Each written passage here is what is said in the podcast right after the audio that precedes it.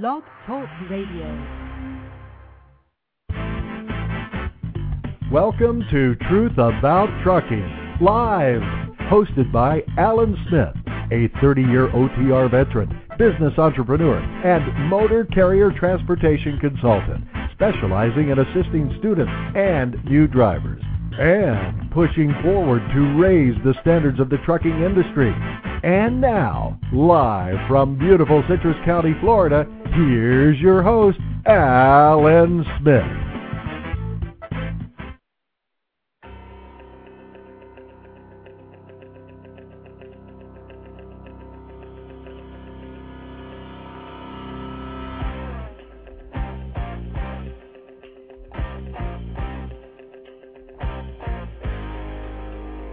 Welcome back, everyone.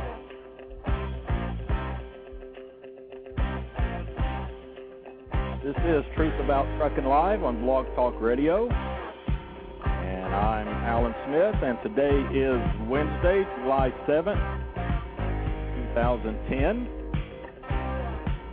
And our call in number is 347 826 9170 if you would like to be a part of the show.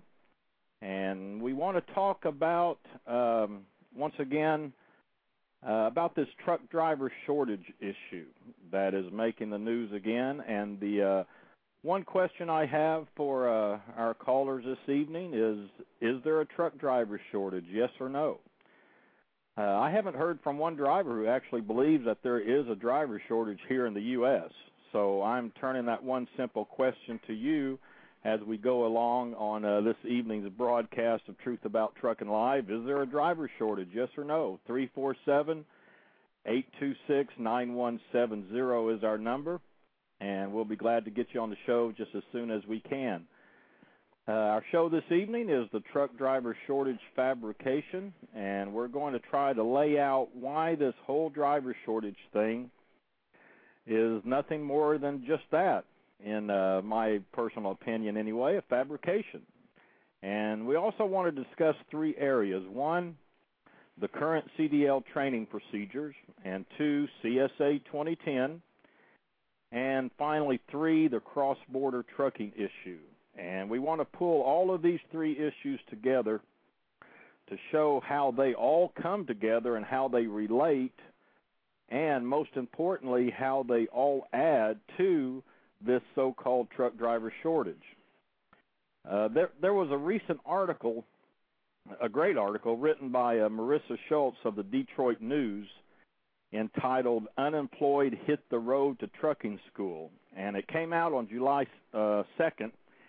And I thought, well, what perfect timing because all we are hearing is this driver shortage crisis that we're in, and uh, you know, I, I I don't know about you, but I get really tired of hearing uh, from these trucking organizations and associations about a driver shortage, and they're they're somebody needs to kind of stand up and you know maybe just let these CDL students and new drivers know that it's that it's, the way we see it is just it's just a joke. It's a money making scheme for the OTR trucking industry. Agree or disagree, that's fine, but that's what we do here at Truth About Trucking Live. That's what we're doing this evening. But in her article, Marissa Schultz writes about CDL students, and many of them foreigners, coming on board with a CDL school out of Detroit who is receiving government funds through the No Worker Left Behind retraining program through the state of Michigan. And, and it pays up to $10,000 in tuition for laid off workers to prepare for new careers and a new economy. And that's how she listed it in her article to prepare for a new career and a new economy. And that term, a new economy, struck me more interesting than anything else in the article. Now, here's a problem. As as Marissa writes, and I quote, this is from the article. She writes, Hassan Al Nahi, 47, a former airport taxi driver from Dearborn Heights, came in. The husband and father of six was happy he passed his trucker's exam. He felt optimistic about getting to work. But one month later, Al Nahai wasn't driving a truck. And this student, he made the comment, he said, They tell me they're going to find me something, and he's originally from Iraq, but so far they haven't found me anything. And there's other students who are not working yet after completing the CDL training. So the question is why? There's a driver shortage, right? But but let's keep in mind that the CDL school still received the government or state funds up to $10,000 for training that student for a new truck driving career to prepare for a new economy.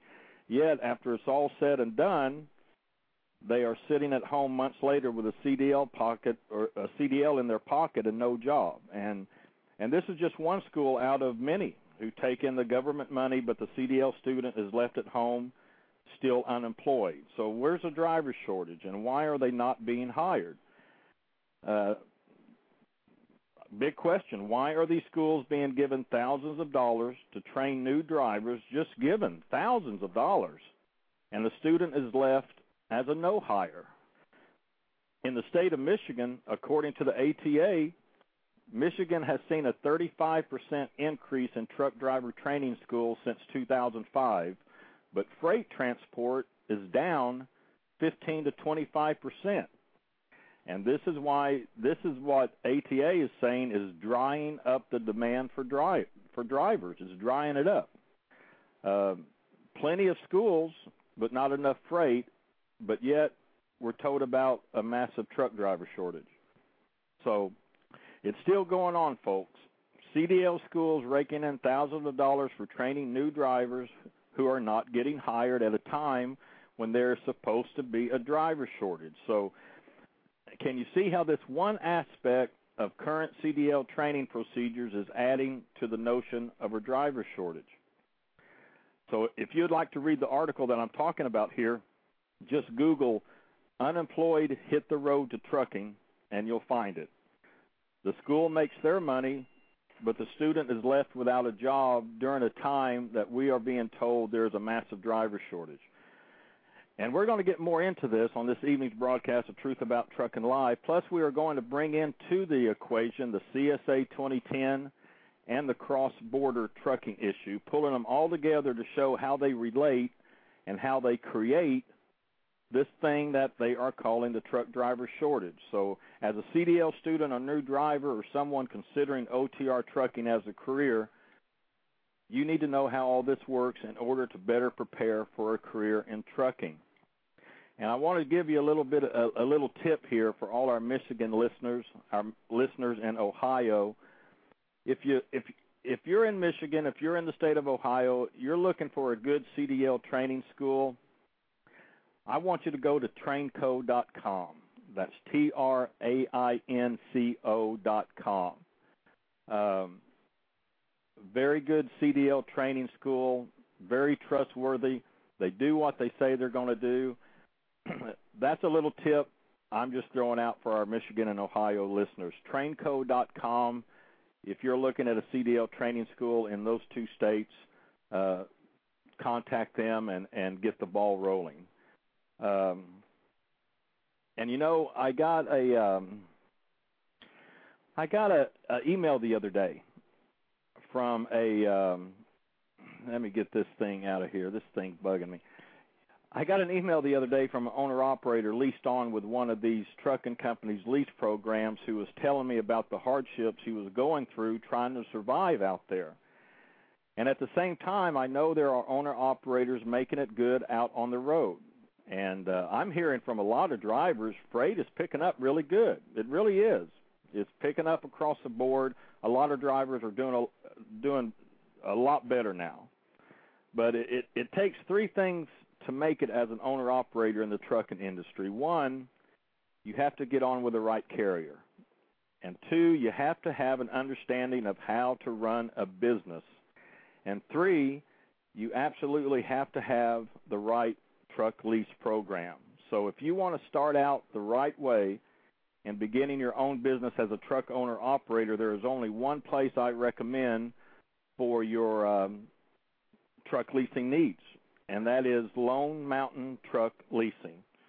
Lone Mountain Truck Leasing has offices in Council Bluffs, Iowa, right there by Omaha, Nebraska, and another one in Tifton, Georgia.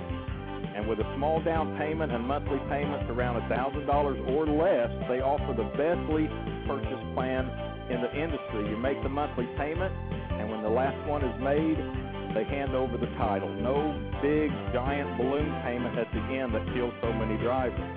Their reputation and service is impeccable, and they are a company you can trust, and you can even check out their trucks online at LoneMountainTruck.com. I spent 14 years as an owner-operator, and although there are trucking companies who offer a decent lease program, they are few and far between, and statistics show that most lease programs through these companies are set up for failure.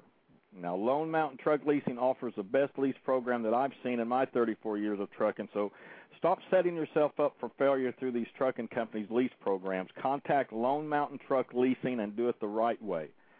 LoneMountainTruck.com. This is the only name you need to know when it comes to truck leasing and starting your own owner-operator business. LoneMountainTruck.com. Our call-in number 347-826-9170.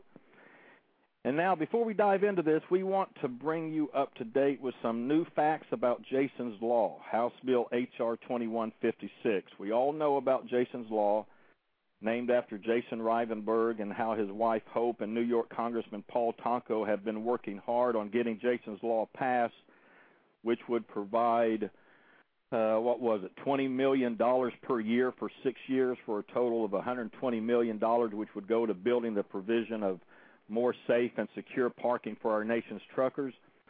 Well, Jason's Law is included in a massive transportation bill that I've talked about before, where I said that most often a good and viable bill that would be a great and much needed law often gets lost within the giant bill that it's included in. And that may be the case in H.R. 2156. And we want to get this info out there so you can understand exactly what is going on with Jason's Law. And Donna has the whole scoop on this because she called the Highway and Transit Subcommittee and spoke with a Mr. Todd Core, who is a staff member.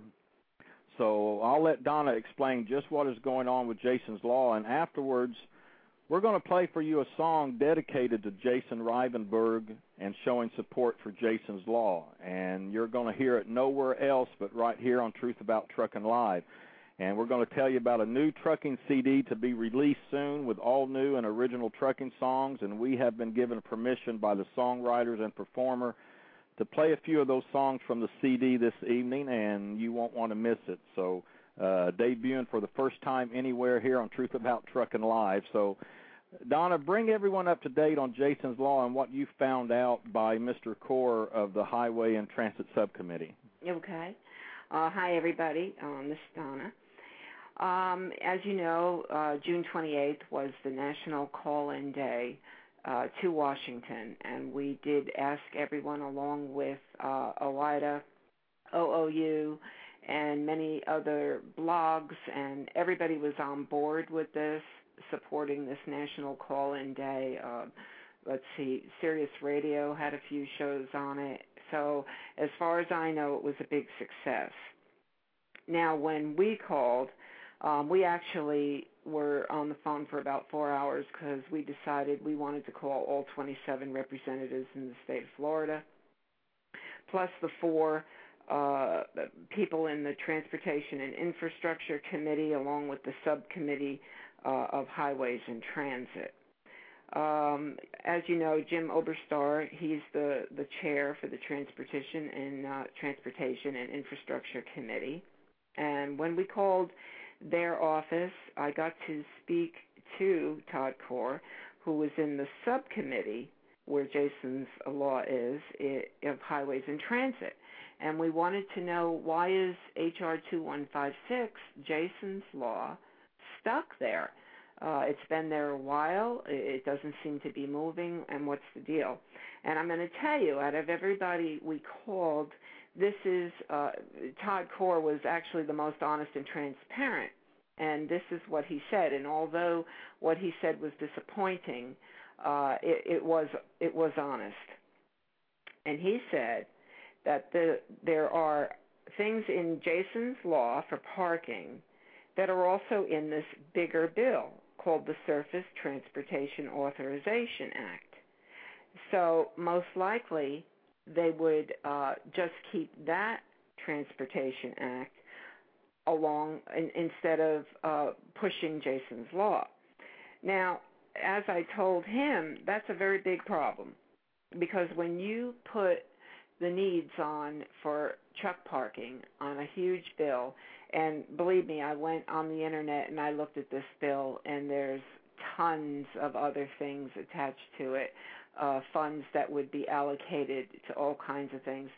And he really couldn't give me uh, a number as, as far as uh, you know dollars wise of what the allocation would be, uh, the funding would be towards towards the the truck parking. But anyway, this has been a problem for 10 years. Uh, truck parking has been attached to all kinds of bills, and it just seems to never, never really get the appropriate funds that it requires. Um, he also stated that Jason's Law is not a new uh, pilot program for truck parking, that we now have the Truck Parking Facilities Pilot Program, which is under SAFETEA-LU, which is the Safe, Accountable, Flexible, Efficient Transportation Equity Act. And under SAFETEA-LU, uh, truck parking was awarded 25 million over six years for truck parking through the year 2009. Well, I found out from a reputable source uh, later that none of that money was ever issued. Now, recently, mm, imagine that. Yeah, recently now, the U.S. DOT did release six million dollars. It, it was in, uh, I believe, it was in the trucker that they announced it. Quite a few, uh, you know, journals online announced it. Uh, that Oregon, Utah, Pennsylvania, Mississippi, and Tennessee did get six million dollars. However, not a piece. That's between all five. That right between all five, which you know it isn't a heck of a lot. And I was shocked to find out that this uh, pilot program did not release the 25 million.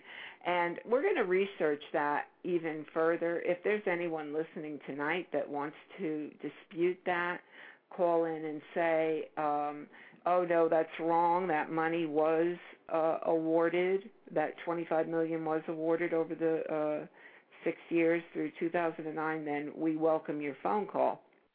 But as far as we know, the only money that came out of that was the recent uh, USDOT release of the six million, which was just, I believe, like around the 27th or something like that. It was it was the day before the uh, the uh, call to action for Jason's Law by everyone. Well, that's yeah, that which I, which I found ironic. Yeah, that that is a little uh, a little funny, but anyway. Um, now, as far as the Jason's Law, what we believe that that needs to be its own pilot program with its own funds allocated uh, in order for for for it to do really anything. And here's some real irony. This truck parking facilities pilot program had 25 million over 6 years, okay? A lot of people criticized Jason's law because they said, well, it's only going to have 120 million. That's nothing. Well, 120 million is a heck of a lot more than 25 million. And I think the main thing to know is as long as it's spent on what it's supposed to be spent for, then really it's going to be a help. So we're urging uh, Jason's law to be passed, not to be attached to a, another big bill which is and and you can look at this bill it's it's really amazing if you look at the bill they want to attach it to the surface transportation authorization act and you kind of have to go through a few hoops to to see it but if you go on the blog uh the post that's up there there's a link to it and uh it, you can just read everything else that's attached to that bill. I doubt very highly that any of the funding in that is going to go for truck parking. So we're still going to be pushing for Jason's law.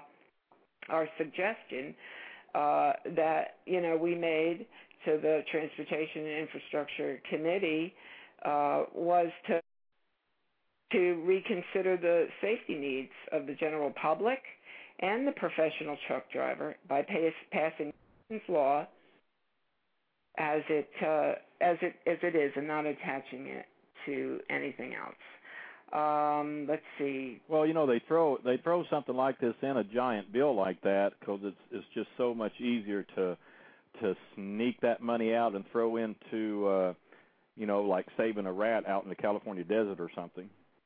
Oh yeah, I you know it, it's easy to to well let's face easy it. to funnel. But, well, for ten years this has been an issue, and from what from what I understand, for 10 years it's it's always been mentioned in all kinds of uh, things, and yet uh, the funds have never seriously been, or appropriately been allocated to the truck parking, and it is serious.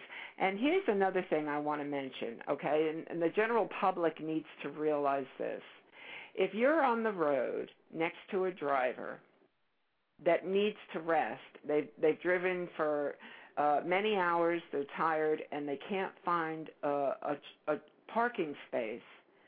Then you're driving next to somebody who theoretically could have an accident because they can't find truck parking, and especially at a time when the FMCSA is all in, up in arms over the um, sleep deprivation or inadequacy. Um, you know, sleep apnea is, is a big deal right now, and they're worried about drivers not getting adequate sleep because of uh, sleep apnea, and they're requiring all kinds of testing from drivers. Well, here is another reason that drivers are tired. It's because they can't find uh, adequate parking. So we we need to really look at this seriously because it goes hand in hand with safety uh, it should be a number one priority to make sure that these drivers can park and rest.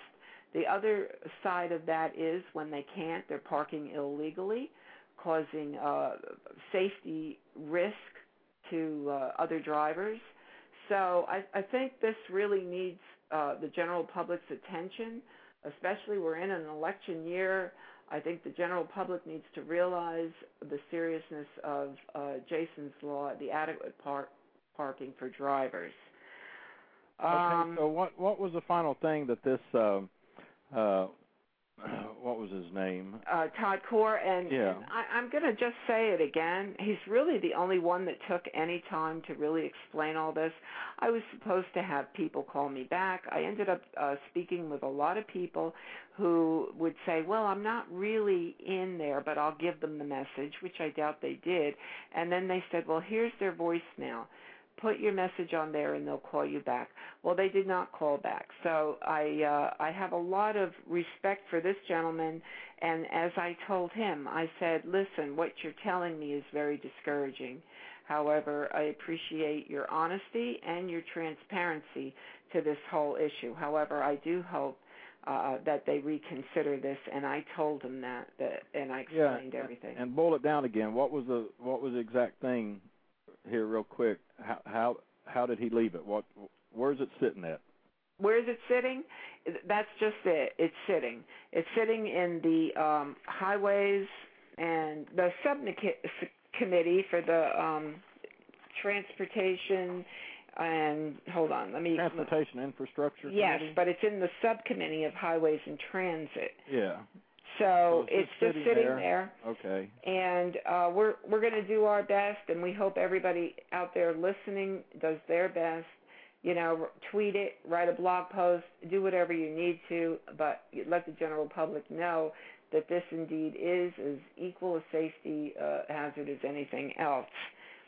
So that's okay. basically where that is. Now, um, did you did you want me to talk about the uh, that CD that's out with Barry Allen and?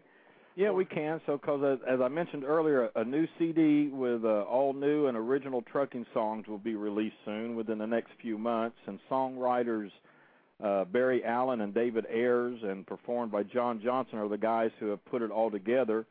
And you already know one of the songs, "What They're Going to Do When the Big Rigs Don't Roll." We've played that one for you, but with but this evening, with their permission, uh, Truth About Trucking Live uh, is uh, we're honored to bring, be able to bring you uh, heard for the first time anywhere. uh, a song in honor of Jason Rivenburg and in support of Jason's Law. And Donna, I guess the uh, the title of the CD apparently is going to be uh, "When the Big Rigs Don't Roll." Yeah, I think uh, I spoke to David um, yesterday, and uh, they were still deciding on a title because it's it's really ready to you know go into uh, production. They have the master copy ready. As a matter of fact, they're going to send us one, and uh, when the big rigs don't roll is probably going to be the title of the CD. And some of the songs on there um that it's not all of them but here's some I I wrote down because we didn't receive the master copy yet are uh when the big rigs don't roll say a prayer for Jason that's Jason's law that we've just been uh speaking about and for Jason Rivenburg and you're going to hear that shortly uh the truckers brand which uh I'm going to tell you was written by Alan uh quite a few years ago and they liked it so much that they uh created the uh, the melody for the lyrics he wrote. Uh, truckers get no respect. Big John's coming. Gas pump socket to me blues. Liberty, which is a patriotic song. The sun always shines. I believe that's a bluegrass song. And uh, the DAC, they they wrote a song about the DAC report and we've heard that. We have that here, and uh, we're not. I don't believe we're playing it tonight. Uh, we, but uh, uh, we've heard it, and it's a really good song. Um, we're very honored that we've been in close contact with David and Barry for the last, uh, I don't know, six nine months ever since uh, they they came up with this idea, and we've been uh, putting our input in, and and they are two of the nicest, most sincerest uh, people, as well as extremely talented songwriters. And John Johnson, who sings, has so much passion in his voice, and you'll hear it tonight. Well, the uh, purpose of this CD really is to, uh, and I don't think there's ever, I mean, the last the last major trucking songs have been back in the 70s, and they've put this CD out really to uh, to bring attention to the current day issues of the industry. Uh, just like you said, the DAC report, you know, and the problems with the fuel pump. So really, Donna, that's uh, uh, they're bringing it up to date on what uh, we're facing with the issues with the trucking industry today. Oh yeah, they're and they want to relate the compassion of what truckers go through. So so these songs were really written um, for truckers. Uh, that that's really what they did it for. And um, you know, I, I haven't heard all of them myself. I can't wait for that master copy to come through. We've heard about uh, four of them so far, four or five. Yeah. So. Uh, so okay, like I said, we uh, we've got their permission, and you're going to hear it for the first time anywhere this evening on Truth About Trucking Live. We're honored to do so. So uh, here it is in honor of Jason Rivenburg and in support of Jason's Law, Bill H.R. 2156, a song entitled A Prayer for Jason.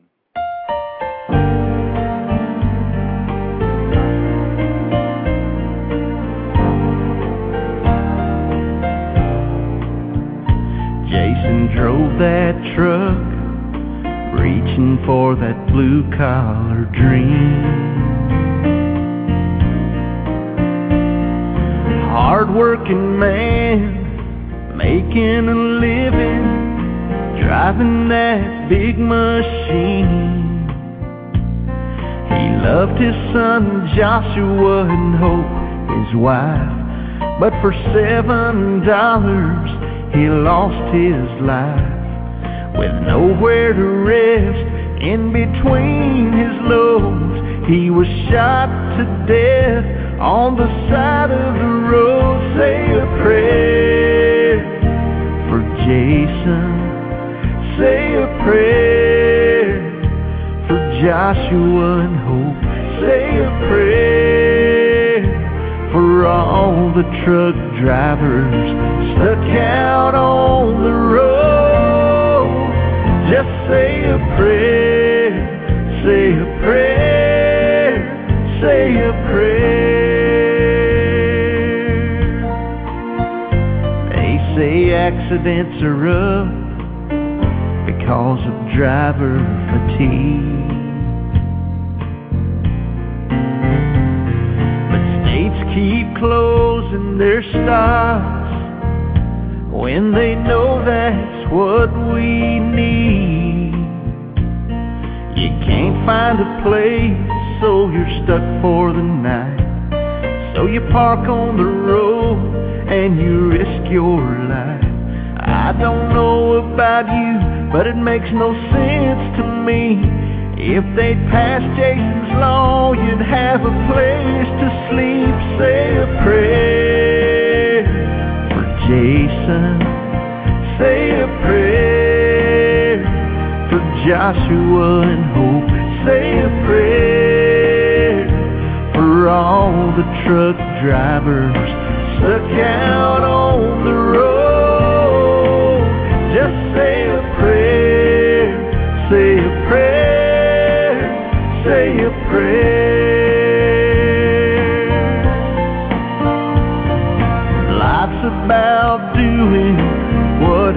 Right, and doing right has no price. Pray they'll pass Jason's law in his name, and he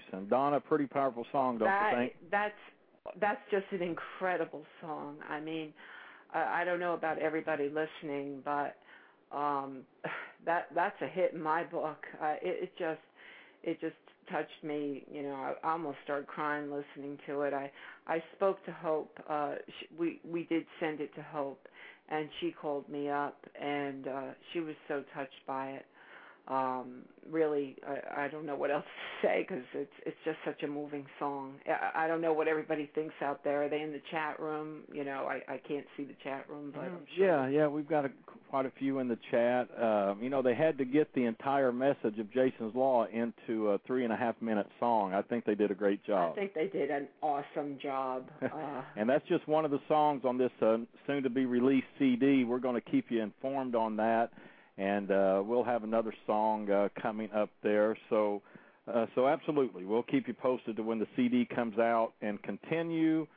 uh, to show your support for Jason's Law, even though it's just sitting there, because things can happen, and Yes, if not now, you know, down the road. But we're going to keep pushing it and so many people are behind this, not just us. Uh, so many uh, others uh, blog about it, write about it, do it on their shows. So we're we're just keeping uh, Jason's Law out there to let these people in the subcommittee know that there are thousands and thousands of us out here who say Jason's Law is very important for the truck driver safety in this country, and they need to um, they need to pass it into law, plain and simple. So. Um, so hope you enjoyed that. Heard first time. We're very honored to be the ones to uh, bring it to you, and we appreciate the songwriters and uh, Barry and David and John um, uh, who performed it, uh, doing it right here on Truth About Trucking Live. So again, our show this evening is brought to you in part by RigQuote.com, the only place you need to go for all of your insurance needs. And speaking about owner operators a minute ago, if you're an owner operator small fleet owner, freight broker, freight forwarder, whatever your trucking business entails, RigQuote.com works with over 50 of the best insurance providers across America, and that's how they can find you the best insurance coverage at the best price. Plus, They offer many types of discounts that can even make your insurance payments lower without sacrificing the quality that you need. And as a business owner, you understand the importance saving money where you can, and insurance is one of the biggest expenses you face, so why not get the best coverage at the best affordable price? And you can get a price quote in five minutes or less. Just go to rigquote.com and see for yourself. That's rigquote.com. Now, our show this evening is the truck driver shortage fabrication, and you heard me talk about how the current CDL training procedures are having a, a direct impact on this so-called driver shortage issue, and and many CDL schools still receiving government money to train new drivers, but yet months later, the CDL graduates are still sitting at home without a job. So, how can there how can that be if there's a shortage of drivers like they are screaming that there is? Um, uh, Donna, before we move on, um, anything you want to add about this training well, yeah, and stuff? Yeah, I, I just want to say you mentioned the No Worker Left Behind. There's also mm-hmm. the Workforce Investment Act, mm-hmm. which is also uh, another uh, government program which funds uh, training. And there's also uh, the company training. You know, people people need to realize after uh, these uh, grads come out of school, they have to go to a company that will uh, will hire trainees. And uh, one of the problems with that is there's a very high failure rate. And I know we've written about you've written about it uh, so many times. Uh, I know you've got a new chapter in your book that you're ready to uh, update about the training processes, and hopefully that'll be out next month. And by the way, if you've already bought the book, you get the updates free, so you don't have to buy anything over again. Um, just to let you know that. But uh, anyway, the problem with that is the failure rate is so high. And just to let you know how that goes, uh, once uh, a trainee is hired at anywhere from 12 cents a mile, you know, to 17 cents a mile, whatever they're paying the trainees, uh, it is a way to uh, you know get freight moved cheap. And once they're you know done with their two months of training, let's say they work another two months, uh, a lot of them don't make it. A lot of them uh, fail, and there's a extremely high turnover rate of the trainee drivers. And uh, th- this is this is part of the driver shortage actually because really driver shortage and turnover rate in my mind it's almost synonymous. It, it's like the same problem. Uh it's retaining the drivers. You know i know alan you've been saying that for 10 years. I've been hearing you say that. But you know people really need to realize that uh unless something is done about the actual CDL training within the companies that this continuation of the turnover rate, the student trucker industry, so to speak, in other words, the companies get uh, funding for taking on a trainee. And if that trainee doesn't work out, oh well, let's bring in the next one. There's more funding. And it just keeps going on. It's a great moneymaker. So that's a big part of the truck driver shortage um, tonight, you know, the message pretty much is who's going to benefit from the truck driver shortage. Uh, you know what what's going on. I mean, we'll get into CSA 2010. That's going to be another cause of the truck driver uh, shortage, and legitimately so in some parts, and then not legitimately in other parts. Um, but anyway, that's pretty much the CDL training. Unless there's something done to uh, have an awareness to people getting into the trucking industry. Many of them have no idea what they're getting into. Uh, uh, the rosy pictures painted. Uh, let's say they make the the school and they come out. They really don't know how to drive well. Let's face it. So they need these company training programs. Uh, unfortunately, uh, there's a lot of issues going on within the company programs, and we've said it again. There needs to be that needs to be addressed big time. And we would hope, and we have heard, that there are going to be some government interventions with that. Uh, I don't know if that's rumor. I don't know if that's real, but it needs to be uh, addressed. Yeah, no, there's been talk in Congress. Some congressmen are looking into these uh, CDL schools and the training procedures, and specifically looking into these uh, trucking company lease purchase programs. So uh, there's getting to be a little fire uh, stirring up underneath that, and it's about time. Oh, absolutely. I know uh, over on uh, I know Desiree wrote this tremendous post on her blog. Uh, uh, can't I think it's her Real Women in Trucking blog, all about CDL training, and I think it was her part two, and I read it, and I mean she she really gets it. Uh, you you can go over there and, and read it. I mean we have quite a few written, but this is the most recent and up to date that I've seen so far to realistically. Uh, let you have a handle on the CDL training. I know Alan has a couple on the Examiner, and and he's ready to put out part three on the Examiner also uh, for his series of CDL training. But um, that's up there now, and if you want to read it, you'll get a handle on what's going on uh, with the training.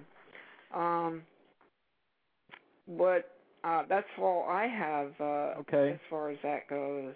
Okay, let's take uh let's grab a few callers here who's uh been holding here for a minute. Uh let's see. Uh looks like caller from uh Georgia, area code 229. Uh welcome to the show. Go ahead. Hey, how y'all doing? Hey, we're good. How are you? I'm fine. This is uh James Houston, Dogman Yeah. from How uh, are ya? Facebook. How Oh, are doing. ya? Uh-huh. I'm doing all right. Uh, you know, I uh, I got a little bit to say about this uh driver shortage thing. Uh Okay. I don't know if you remember, but uh from November to I believe it was like uh the second of February there, I was laid off and I just was told, you know, well, you know, times are tough right now from a company I worked for for six years, dedicated worker. Uh Mhm. nothing I did, but they just said, you know, times was tough and I just lived in a bad spot. Yeah. And during that time, I did all kind of internet uh, applications with just about everything that had one. Uh, you know, searched all around.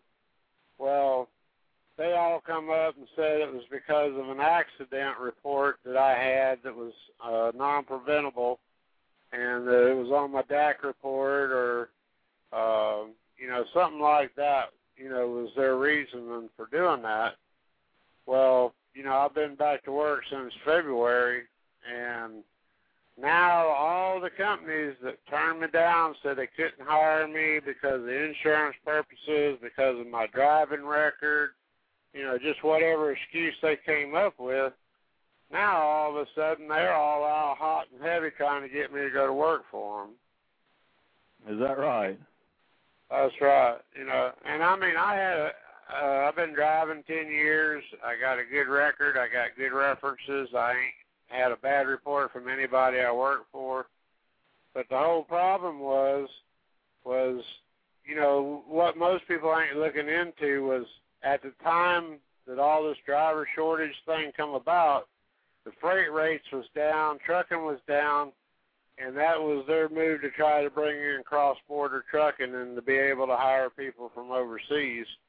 Mhm. And they was and they was going to try to use this. Well, we just can't find drivers. You know, we we look all over and we just can't get enough drivers. So where do we go? Where do we do? Uh, right, and that, that's what we're going to be touching on and uh not everybody is seeing that, but uh, but but you caught on to it. Oh yeah. Well, you know, I don't know if you you're familiar with all I do and everything, but you know, I'm pretty up on all this stuff and Mhm. Uh, yeah, I see you on Facebook there. yeah.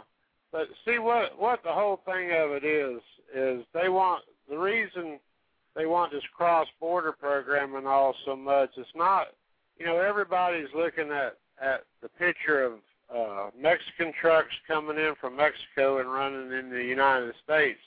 And Mhm. I think what they what they need to be looking at is they're going to say, well, let us be able to go to Mexico and hire people from Mexico to work in the United States. Mhm. You see what I'm talking about? exactly. You don't. It's not the trucks that you're going to have to worry about, and that's what everybody's focusing on is all the Mexican trucks coming up here and running in the United States. It's a it's a cover, and what the cover is is they want to be able to say, well, nobody from the United States wants to go to Mexico. They're too scared. It's too dangerous. All like this. So why can't we go to Mexico and hire the drivers to run this cross-border program? You see what I'm saying? Exactly. Yeah. And you know, we're having we're planning on having a show um within the next couple of weeks and it's going to be cross-border trucking and we are going to get into all that. And as a matter of fact, one of the guests for that show is going to be Dan Little, who's the president of the uh, Owner Operators United. And we invited Porter Corn. I'm not sure. I'm sure you are familiar with him. Uh, the Mexican Trucker website. Are you familiar with his website? I haven't been on it, but I've heard the name before. Okay. Um, Well, so far he has agreed to come on, and we're actually going to have a debate uh, about the Mexican trucking uh, issue. Now, you know, he's a, a an advocate for Mexican trucking, and we want to keep the show, you know, civil and you know actually hear what he has to say. On the other hand, you know, we have you know what we believe in, and he knows that, and um, most of you know where Dan Little stands on this, also. So hopefully he will come on. If not, we're going to have the show anyway, and, and we'll try to play a little devil's advocate of what uh, other people, you know, why they w- would support it. I don't know very many that do support it. However, you know, we want to be able to throw those uh, seeds to think about in people's minds. Yeah, it'll be good to have a debate, hear the other side. Oh, and- absolutely. And go back and forth. So, uh, looking forward to that show. We're just waiting to hear from him. Well, I I tell you, you know, if you look at what's driving the trucks nowadays, it used to be that people that didn't have no skill and couldn't do very much was your truck average truck driver. But now, people like me, I was a general contractor building houses. You know, I subbed out the labor and and did that from the main contractors and I live in Florida, and the way they did it was first they come out with a million dollar liability insurance. That that was hard, but we could pay that. But in Florida, uh, you know, at the time, I could work for myself and have one person on workman's comp, and that was all I was required. Okay, mm-hmm. workman's comp takes out fifteen percent at the time took out fifteen percent per person. Okay, so the insurance didn't take us out. What happened was is they said, okay, let's make it a mandatory five worker workman's comp requirement plus this insurance. And you know, when you take five times fifteen percent of what you make, what do you got? You know? Yeah. And and then the contractors would say, okay, well, the carpenters they can't afford to do that, so they'll come and work for us, and we'll still charge them the cost of the insurance, then deduct it out of their check, and brought our wages down to nothing. And that that's how I wound up getting into trucking. You know, I mean, it just you know I couldn't make a living doing what I love to do. You know, building and working with my hands. But mm-hmm. now, me being a flatbed driver, every job site I go to, especially in Florida, and construction sites, they don't have con you know carpenters and contractors and all like it was when I was there. It's just a group of Mexicans that don't speak any English. They'll find one person that can speak English and is good about telling them what to do, and they'll pay him a lot of money. And then the rest of them, they you know they give them their chump change to go out there and work, and they mm-hmm. follow that one leader. You know. And that's Right. the same thing I see coming to trucking, you know. Oh, Let's get exactly. Let's get these cheap people in these trucks, and all we got to do is we get these GPSs that talk Spanish, and you know that that'll tell them how to get there, and we'll get a dispatcher that can communicate with them in Spanish and tell them what they need to do, and they're they're happy to go out there and drive fifteen, twenty cents a mile, you know. Mhm. Which no- Well, that's nobody, the whole that's the whole thing. Um, first, you have to create uh, a, a shortage in order to justify doing that. And the more hype you create, uh, and the more you can prove that you don't have enough uh, drivers, then the more you can justify doing that. So uh, you know you've hit the nail on the head, and you actually you know you're you're you're ahead of us on the show here because these are some of the topics that you know we're going to bring, be bringing up tonight. Because one of the requirements for an H-2B visa, uh, which is for foreign workers, it's supposed to be for temporary work, is you have to the company has to show that there is a need for these drivers and that there's no American uh, uh, em, uh, employee available to do the work.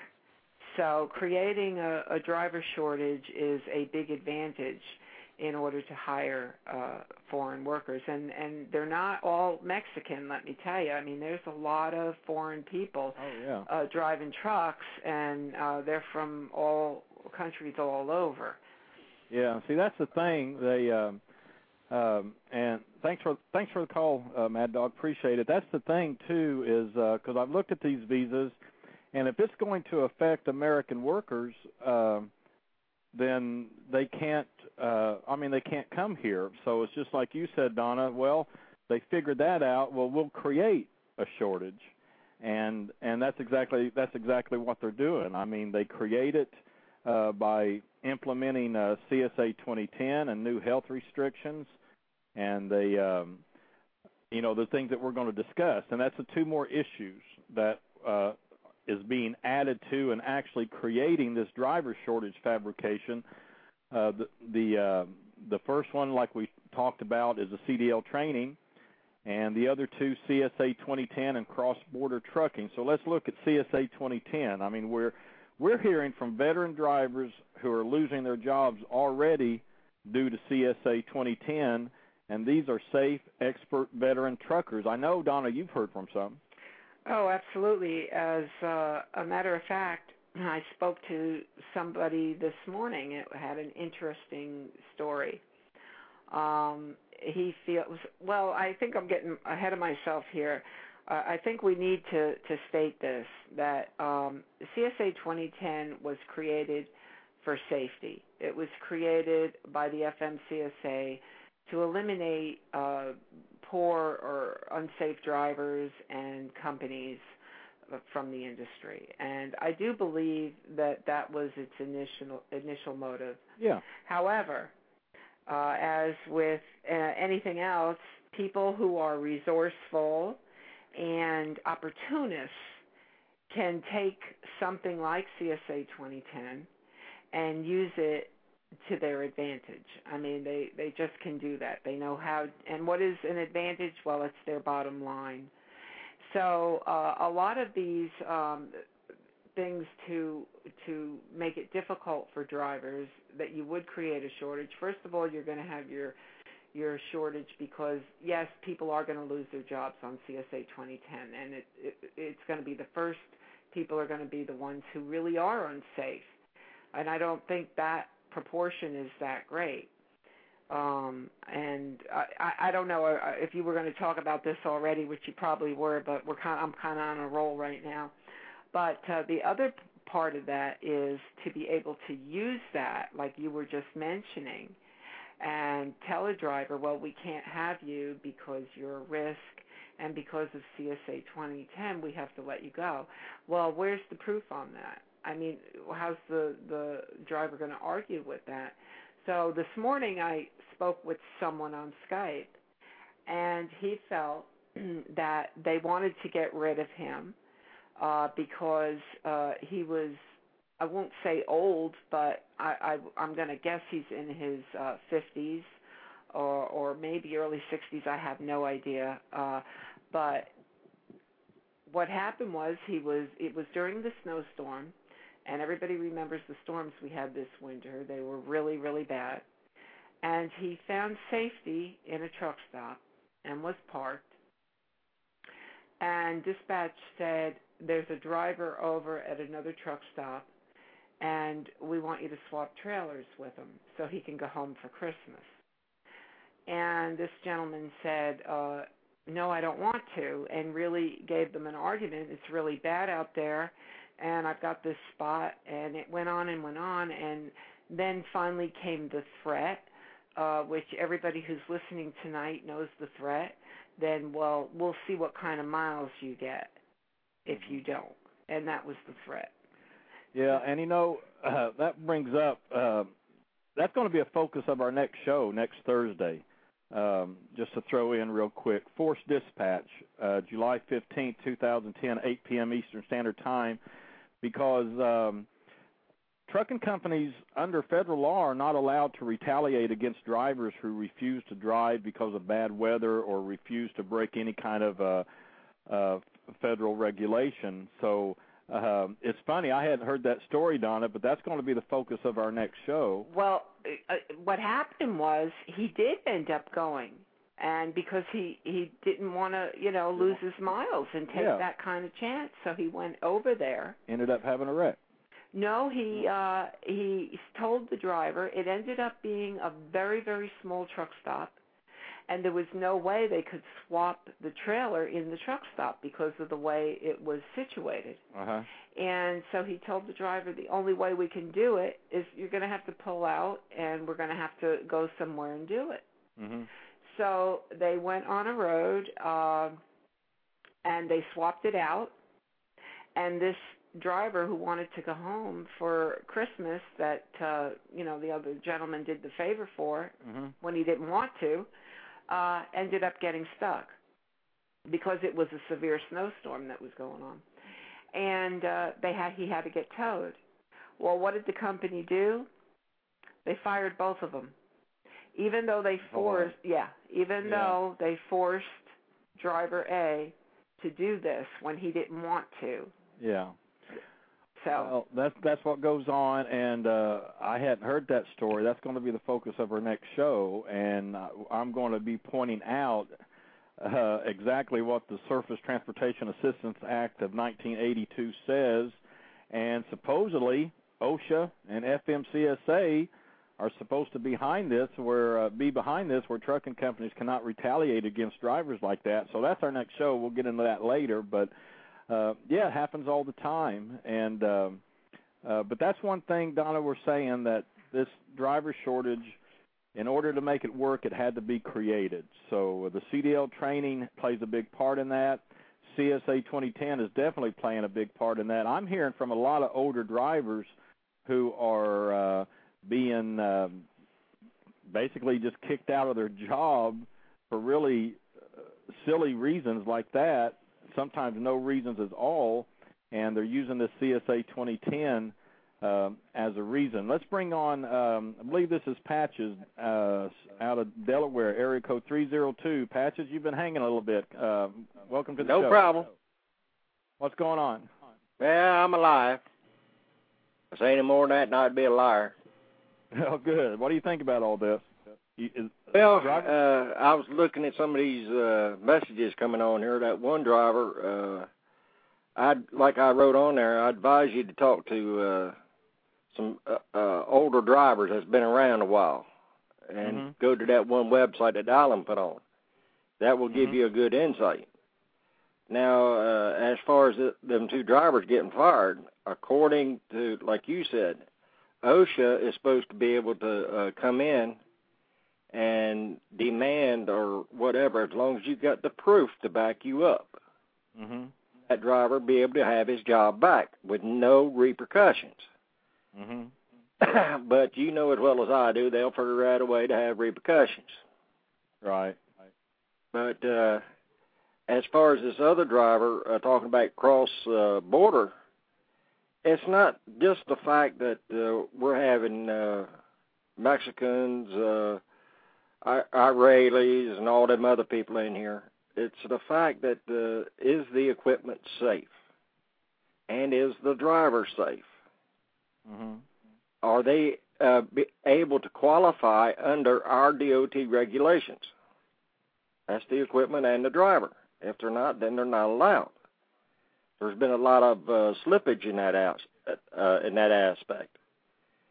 Then you well, come that's up. going to be a couple of things we're going to discuss in that next show. Um, of, that we were talking the cross-border trucking, and we're gonna we're gonna touch on all that on that particular show. Yeah, because there's a lot of problems with that. I mean, you know, and and um, this this you know, not bashing the Mexican people. You know, boy, I, you know, I love Mexico. I love the country. I love the culture. But a lot of problems there, and one of the problems we mentioned before is the. Um, I mean, you know, they don't keep logbooks. They don't really have a record. Uh, we all know that they can, uh, you know, pay off the right people to have a new record created, but you know they're going to have to Donna have some way of looking at that and before flooding this whole thing in. I mean, I'm sure Ray LaHood, Secretary of Transportation, you know, I mean he, you know, pretty intelligent guy. I mean, I I don't know if they're going to flood the whole thing with this, but the problem with this is um, taking jobs away from the drivers who we're hearing from now who aren't don't have a job. I mean, it, it's all part of creating the truck driver shortage in in order to open this border. Right, and just You're to right. hire cheaper labor. I mean, you know. Yeah, and you know that's another thing that bothers me because I mean I do like the country and the people. I mean I have friends there and I've been to Monterrey and and uh I've studied the language a little bit. I mean I I I just I love the culture and the language and the people and to me it's like it's just abusing it's abusing them bringing them in here using them as cheap labor although they might be you know i'm sure they're happy with the the wages they would get but to me i look at it at it like as an abuse to them That's what I. Yeah. That's the way I see it. yeah It's a big abuse because when they get over here, uh, are they going to be safe enough to be able to handle that truck? Is the equipment going to be safe enough to uh, be in the amount of uh, public or on the roads uh, here in the United States? Well, That's they're going to a have to go through problem. the same inspections as the U.S. trucks. I mean, they're going to be pulled over just like everybody else. well they're going to be under us law too because i mean anybody whatever country you're in you have to abide by that country's law so i mean they're here in the us they're going to be under us law they're not going to be able to operate here unless they have a US DOT number. So I mean, I'm sure all that's going to be looked at, but um I mean, the real issue, the focus of this show is there is no driver shortage anyway. They're creating it because this has all been planned for years, and it looks like it's going to. It looks like it's. I don't know to what effect it's going to be open, but it looks like it's going to happen. I agree. I wanted I wanted to bring up something that um I don't know how many people listening tonight know this. But I was reading uh, an article and it was posted uh let's see. It was in Trading Markets and it was on behalf of the ATA, Keith Klein, who is the uh, executive vice president and Chief Operating Officer of Transport Corporation of America. And uh, on behalf of the ATA, uh, he he came up with these uh, things that they're contesting from CSA 2010. And one of the things that I found to be almost outrageous was a section that was labeled continued use of violations committed by drivers who have been terminated. And what what they want to do is they are requesting the FMCSA to dismiss violations of a driver after if they've been terminated from that company. Uh, yeah, to get it off their record. to get it off their record, exactly. And because right now the way CSA 2010 is set up, if the driver gets a violation, then the company gets a violation. Well, a lot of times the driver's violation are because of the company. Either they could have pushed them uh, HOS violations, perhaps the equipment was uh, in bad shape. They might have asked the driver or the company, "Listen, you know, I can't drive this. I'm going to get a, a, a violation if I do," and and they threaten them like they they did with the gentleman I was just uh, talking about. Um, and say, uh, well, you you need to take it. We we need to get going on this, or we don't have time, or take a chance. Whatever it is that they say. Yeah. Uh, so what what what the what the request was was that they take those violations off their record, the carrier record, if they fire this driver.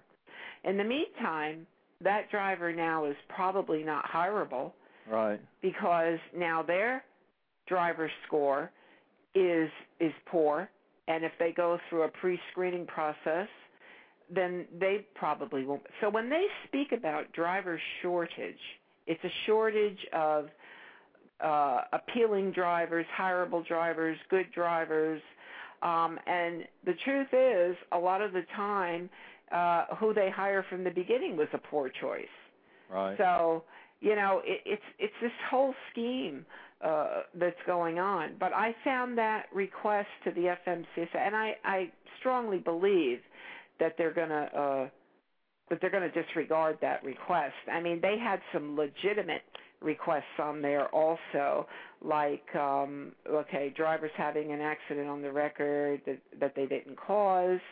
Uh, Yeah, that it- should that that's a legitimate thing. The second Yeah. concern, violations from warnings you know, shouldn't be on there. That was a legitimate request. And if you want to read this article, um, this gentleman, uh, Keith Klein, actually brought it up to the House Transportation and Infrastructure Subcommittee on Highways and Transit hearing, and it was addressed to Chairman DeFazio, Representative Duncan.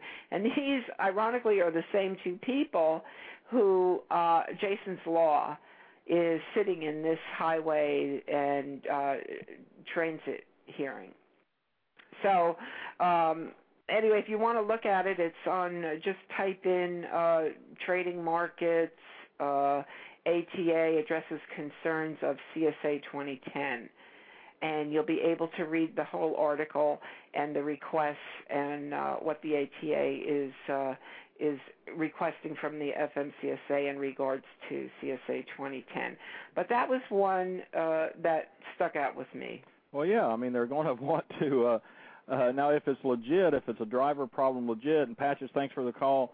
Uh, you know, that's one thing. But if the uh, company and most of the time it's the companies pushing the drivers. I mean, you just heard a story about that snowstorm and everything, pushing a driver to do it, and then the driver gets terminated. Well, yeah, I can see why they would want the driver's records taken off of their CSA 2010 score and everything. But uh, good luck with that. I mean, if if the FMCSA does that, then the whole thing really is corrupt. I I don't believe they are because this is so this is what they said.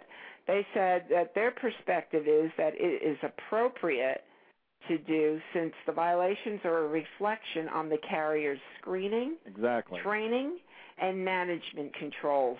Right. So uh, now the carriers are saying uh, in response to that, uh, yes, but you know their termination is evidence that the motor carrier has an effective function, functioning safety management control in place, specifically, yeah, progressive disciplinary program. Well, Yeah. they hired them from the beginning. All this went on while you know they were working for them, and now you want to fire them to clean up your record. Right. Um, and and I'm not sure how many people caught that on there, or if they even read the article. But just Yeah. to let you know, that's one of the requests. Yeah, well, we caught it. Uh, a caller from uh, the Show Me State, Missouri, area code 314. Welcome to the show. Go ahead. Oh, hey, okay. Uh, you're here. able to hear. Okay, that's cool. Uh, I was just, doing? I, uh, I'm not too bad. How, how y'all doing tonight? We're doing real good. What do you think about all this? oh, believe me, we don't have a long enough show for me to, to tell what I think. I mean, I've been, I've been, I've been, I've been driving 18 years, and I've seen, I've seen so many changes, and these, these, uh, the cross-border trucks, the, uh, I mean, shoot, you've got drivers driving in America right now for American companies that don't even know how to speak English. How did they get their CDL? Yeah, I know. you and I, I I mean I'm sorry, but and then and then and then adding in bringing in the Mexican trucks and stuff. Now I'm I'm not racist. I'm not prejudiced. Everybody's got to work. That's fine. Sure. Okay, but but but when people are taking money out of my out of my pocket and off my table, then I have a problem. Absolutely. It's not a racist issue, and people want to make it a racist issue, and it's not. And that's just to uh, take away the attention from what it really is, and that's American jobs. Amen. Amen. And and as far as the driver shortage, uh, I'm going to have to agree with y'all. I believe it's fabricated because it's it's tough nowadays to find a job as a driver. Mhm. Well, you know, Yeah. I mean, they're they're talking about all this big hiring going on, but I don't know if you caught the beginning of the show, but there's still there was just a recent article out of Detroit from a school. Um, I mean, students completing the CDL training and a month or two later still not hired. So it really doesn't make any sense if there's a driver shortage, but nobody's getting hired. That's that's weird. Uh, Well, it, I, I was speaking to somebody the other day, and their company is bringing in 100 trainees per week. Now, a very small portion of them will actually make it through, obviously, because they probably don't even have enough trucks to to fill 5,000 drivers in a year. But it's it's a continued process of bringing new drivers in. It's for cheap labor. It's for government incentives. It's a regular industry that goes on, the trucker student industry. So, oh, exactly, you know, exactly. yeah. You know, and this is this is something I know. Not not to interrupt you or nothing, but this is something I've learned myself. These companies, they don't care who they hire, as long as they can get them through orientation. They don't want truck sitting. Okay, the uh, the uh, uh, company I am with, they figure it costs them about six thousand dollars a week for a truck to sit. So they want drivers in these trucks at least driving one or two loads a week, and then they can uh, rotate new stock, is for lack of a better word. Well, yeah, rotating is a good word. Uh, I mean, that that's what's been going on for a long time, just a rotation of drivers, specifically the rotation of new drivers. Now, you say you've been driving 18 years. You're still on the road, right? Yes, sir. I'm in New Jersey right now. Have you seen a uh, big pickup in freight like it's been like it's been reported? Has that gotten better? I'm a leased operator, and I'm I'm I'm sitting here broke. Okay, no, no, there's no. I I said uh, let's see, two weeks. Yeah, two weeks ago, I got 1,200 miles for the whole week. Uh, I I talked to Now, another you- driver. Are you excuse me? Are you are you leased on with a company, or are you? Uh, I mean, you get your own own freight through a broker, or what? No, I'm I'm a I'm a leased operator. Oh, okay. Lease purchase. And you're not you're not seeing the pickup of freight out there. Oh no, no, no, no. Uh, I talked to another one of our drivers, uh, company drivers, and uh, he had been with has has he's still with them. He's he's been with the company seven years, and he said even in June, uh, there was two weeks back to back. His paycheck was less than two hundred dollars. Oh now that's a that's a seven year veteran. Okay, now other companies I've talked to drivers from other companies, and they say they never slowed down during this recession and everything like this. They, I mean, I've talked to a lot of other company drivers, and they they they say they are just going crazy. Well, so now why do you think that is? Because I, I hear the same thing on this side. I hear, man, it's, it's just it's picked up. I'm doing great, and on the other side, I hear what you're saying. I mean, what what's your perspective on that? What do you think? You know, honestly, uh, I can't I can't say. Uh, I mean, you know, I mean, I sit here when I unload, I am ready to reload and run again. Uh-huh. Okay, I, I I I mean, I make sure I always have hours. I'm always ready to go. I I want to run, and it seems I can't get nothing. But how these other companies are doing it, and my company isn't, I I have no idea. And the thing is, my company is one of the big ones that everyone talks about. Oh, it is one of the major carriers. Well, that's you know, huh? Yeah, that's puzzling.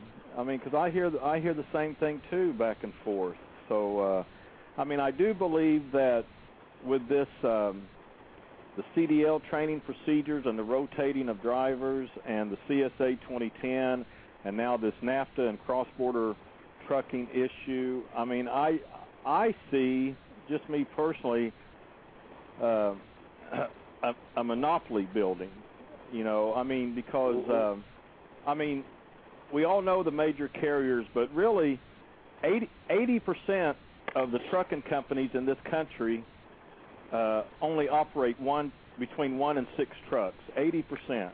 So I mean, can't as as a professional driver, I mean, can you see a monopoly building here?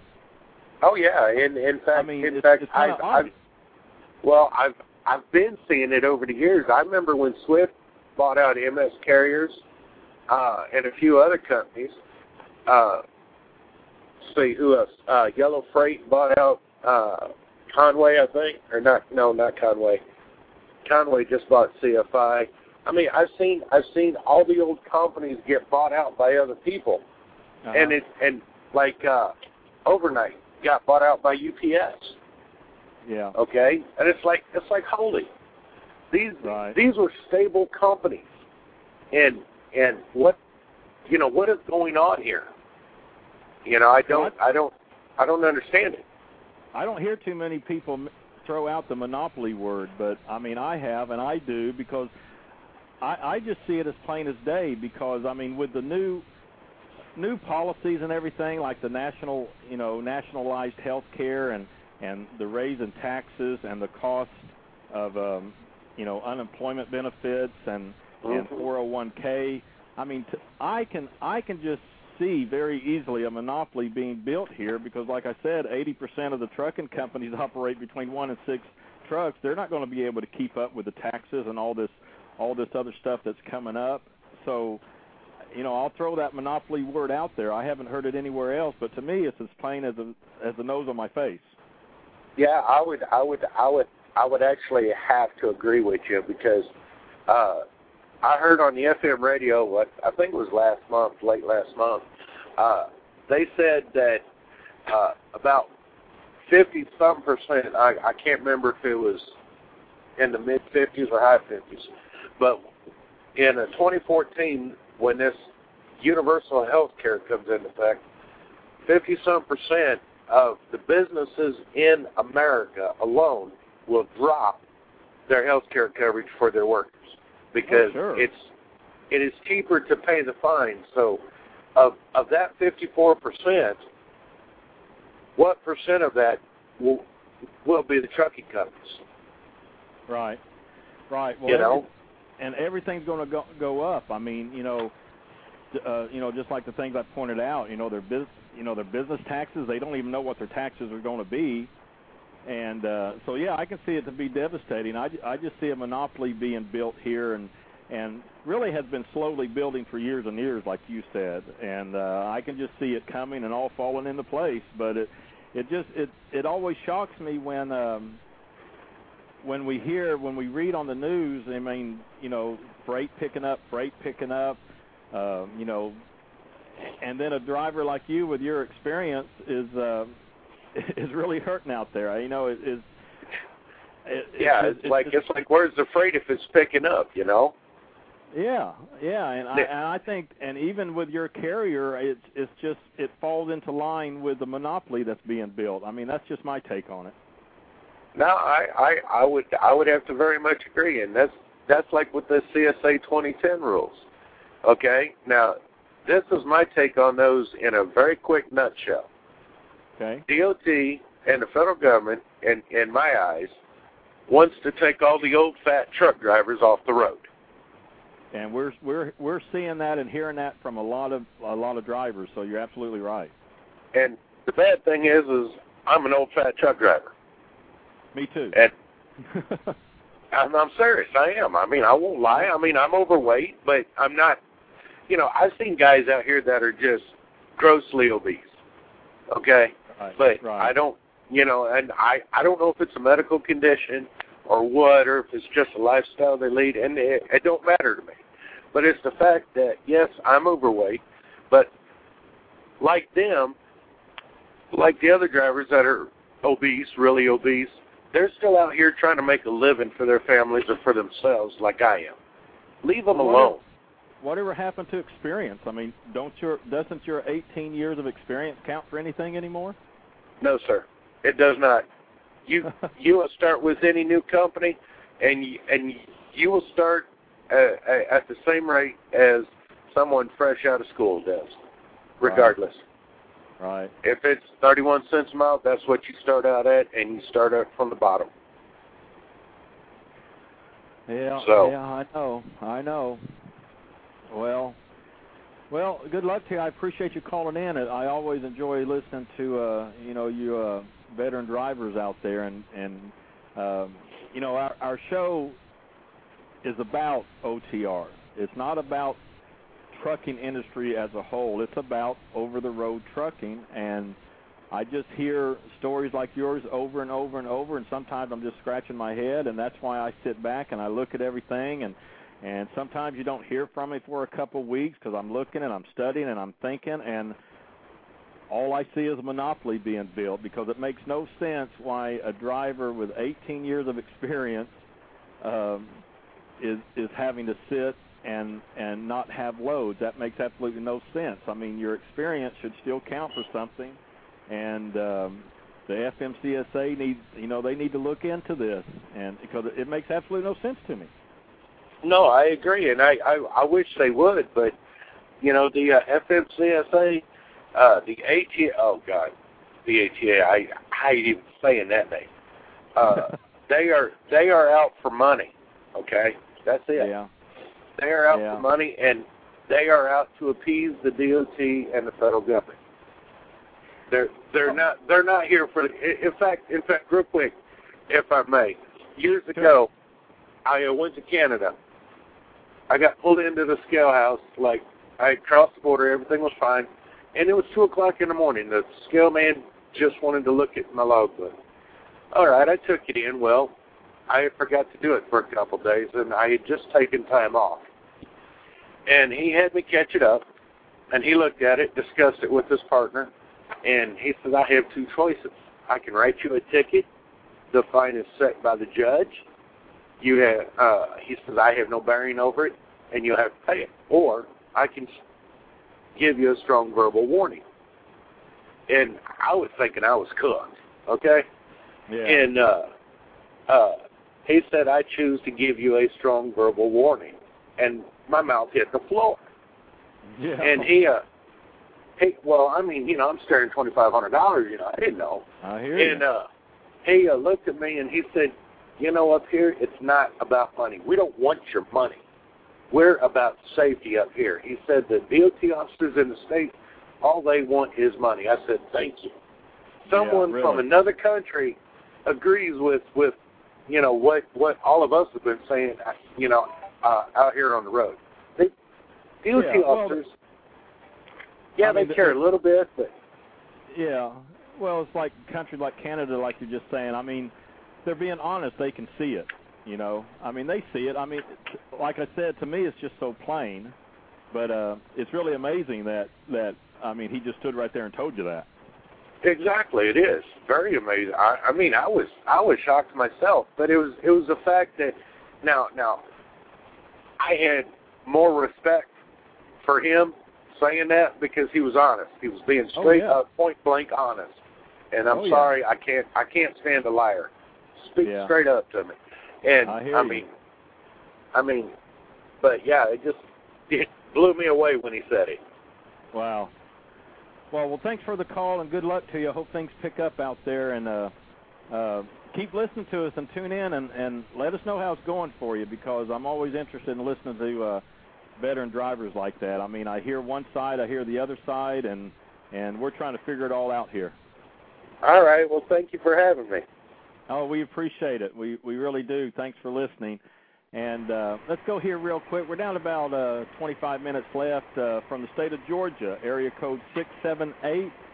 Uh, welcome to Truth About Trucking Live. Go ahead. Uh, thank you. How you guys doing today? Hey, we're doing good. How are you? I'm doing pretty good. I'm a first time listener, I'm pretty uh, Glad to have excited. you. Uh, thank you. Pretty excited. Uh, I decided to call in. Uh, I Glad was you just did. on, this, on the gentleman that just um just spoke. I've been I've been driving about three years, but I've heard uh, numerous stories of drivers that have been driving like 30 plus years and 20 plus years, and it just seemed like um, a lot of these trucking companies were started by you know truck drivers with a passion that really want to develop a legacy. And for us, you know, for like said, they also had a savvy um a bit excuse me, savvy business people. But now it just seems like there's a lot of politicians in like Bean County kind of like over the uh, over, the over the uh, profession.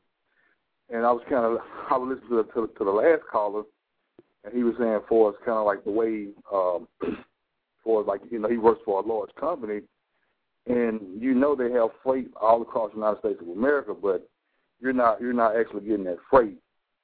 And I'm just assuming that basically, you know, it's it's, it's more it's more of an accounting thing where if you look at okay, like um, this guy he probably can make fifty fifty five thousand, but why not just pay him thirty thousand and get two guys that could do that? Then we then we have two guys out out in, out like in, in the general area, and we can cover more freight that way.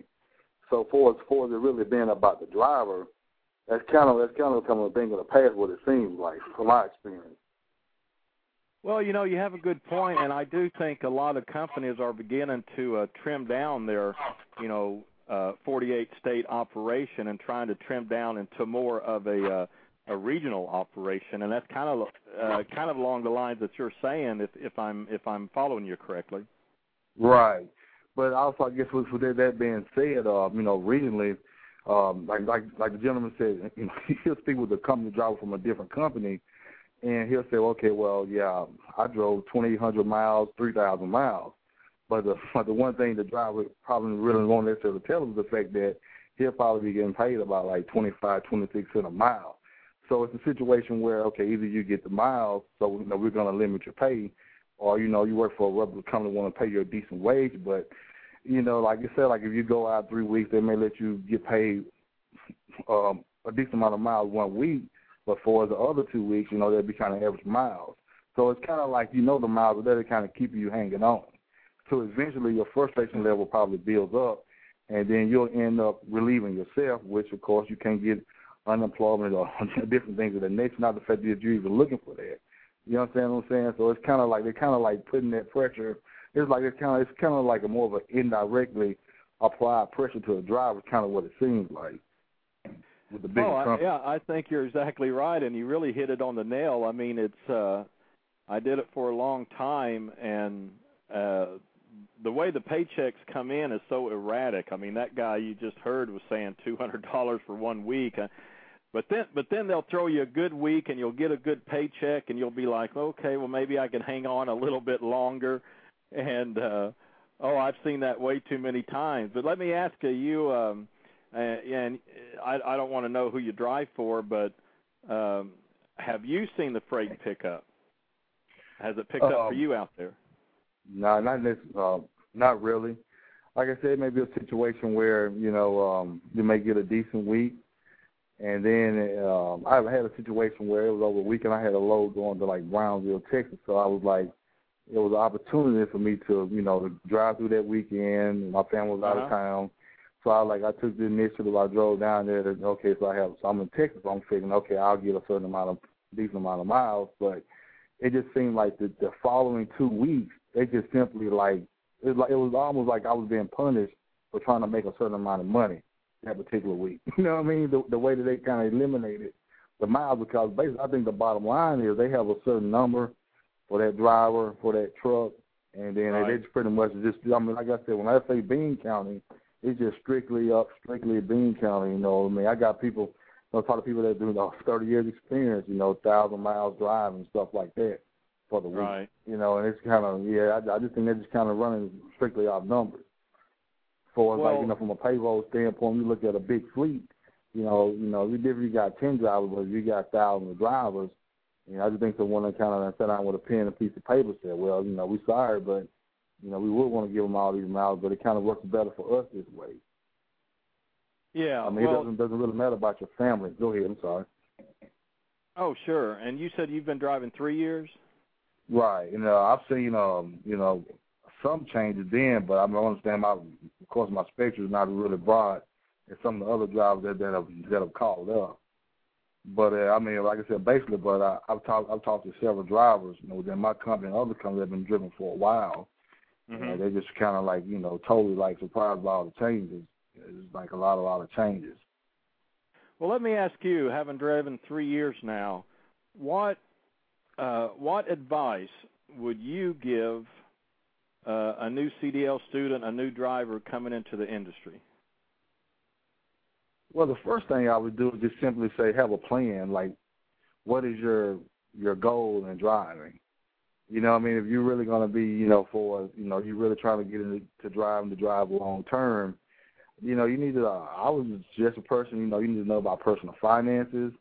You know, the way you're going to eat out here on the road. You know, your diet, cause like you said with the CSA 2010, you know, you got to kind of watch your diet. It's, it's just a really, I guess it's really you have to really have to look at it more from a um a, a true business um true business standpoint because the corporation you're working for are looking at it from a true business standpoint.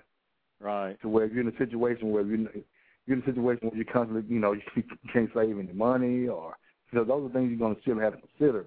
So that I'm just going to keep on driving. We'll see how it works out because you just never know. You may you know you may go home and next thing you know you know you may end up losing a car this week. You're behind on the house payment that week. You know what I mean? You have to kind of be careful. Right. You know, so Well- don't stay with the carrier too long, but you know, depending on what your goal is, really have a serious plan on for the for the way you want to approach it. Well, that's good advice. Would would you recommend to somebody looking into OTR trucking? Would you recommend it as a career uh, right now?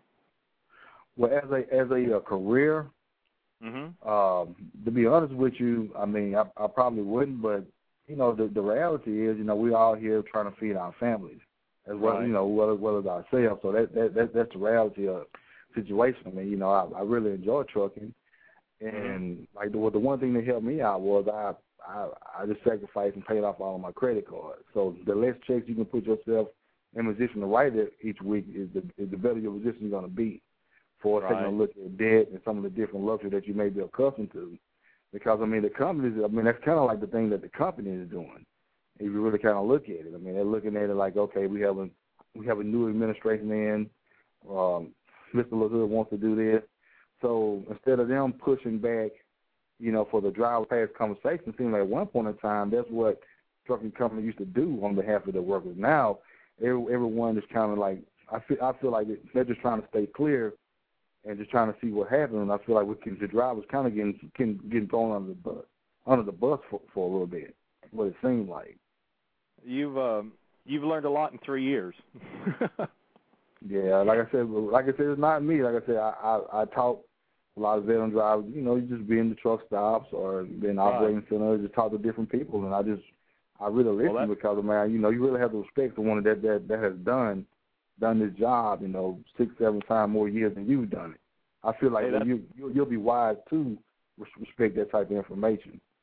Exactly. That's one of the best ways to learn.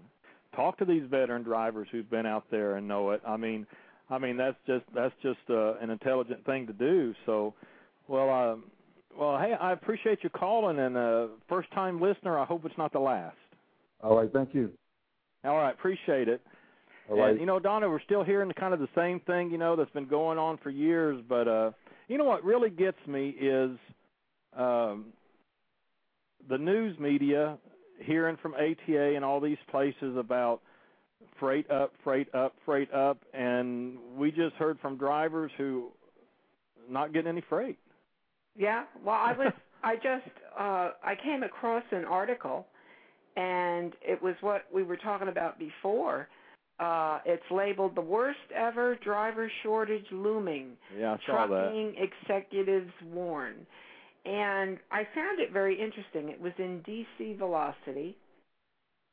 And um I don't know if everybody remembers um Derek Leathers. There's a quote in this article from him. He was one of the people on Truck Talk uh when we went to um Willie's place in Dallas and he represented uh Werner and he sat on the stage with one of his drivers there. Um anybody who who saw the the Dan Rather show probably remembers. But he has a quote here, and I found this to be very interesting, as did you. It said he noted that C- because of CSA 2010, he noted that two of his company's drivers who have more than 7.4 million miles between them without an accident would be considered unsafe operators under the CSA guidelines.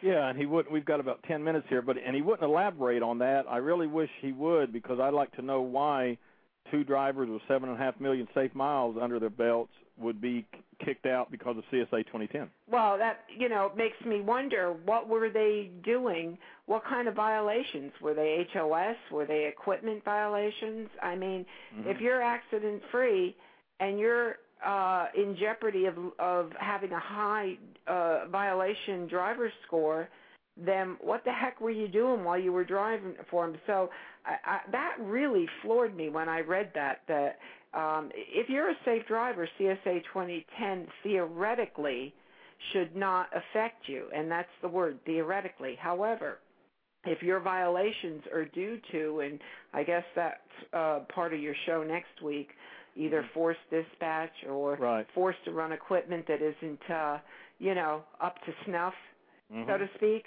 then yes, you will be. But I thought that was quite a bold statement. He went on to say, left unchanged, CSA uh, 2010 could become the most damaging regulation in the trucking industry's history and he urged shippers to make their voices heard in opposi- opposition to the program if they don't do not want to face a significant shortage of drivers to haul their freight. Well, I think that's just one more thing to set the atmosphere that that there will be a driver shortage and this way you can't blame us because uh you know if we have to hire foreigners it's because we can't find qualified right. drivers due to CSA 2010 um, I, I just found that to be uh, a, little bit about him. He has uh, uh, launched. This is just a little bit about this gentleman, um, Derek uh, Leathers.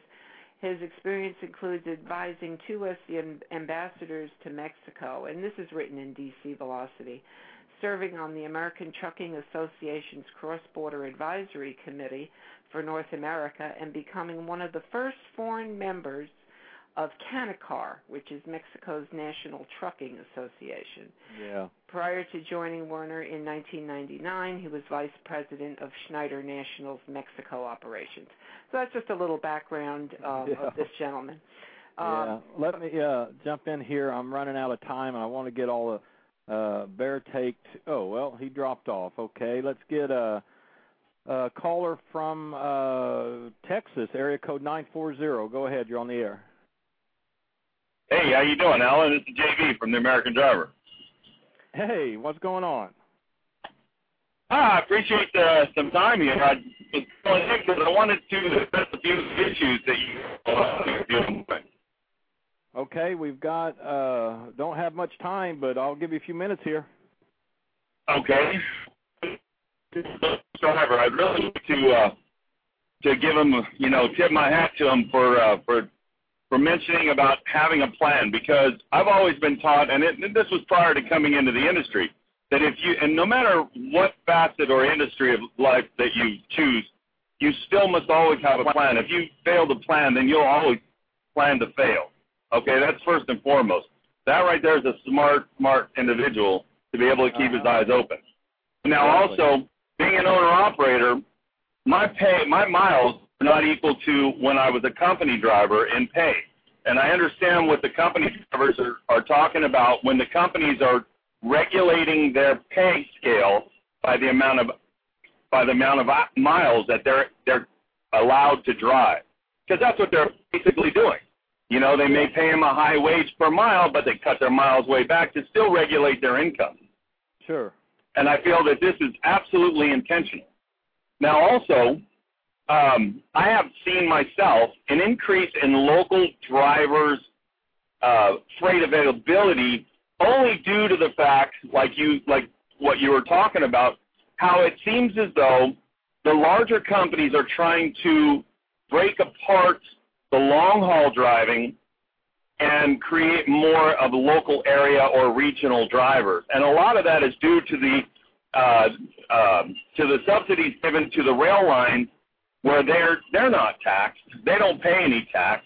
They they get a cheaper fuel. They don't have to pay this uh, carbon tax, even though they're burning dirtier fuel than we are. But they're they're being utilized more often these days. There's there's a higher higher um, amount influx of container um, uh, loads that are able, you know, that that makes uh, that provides for a lot of the local area drivers.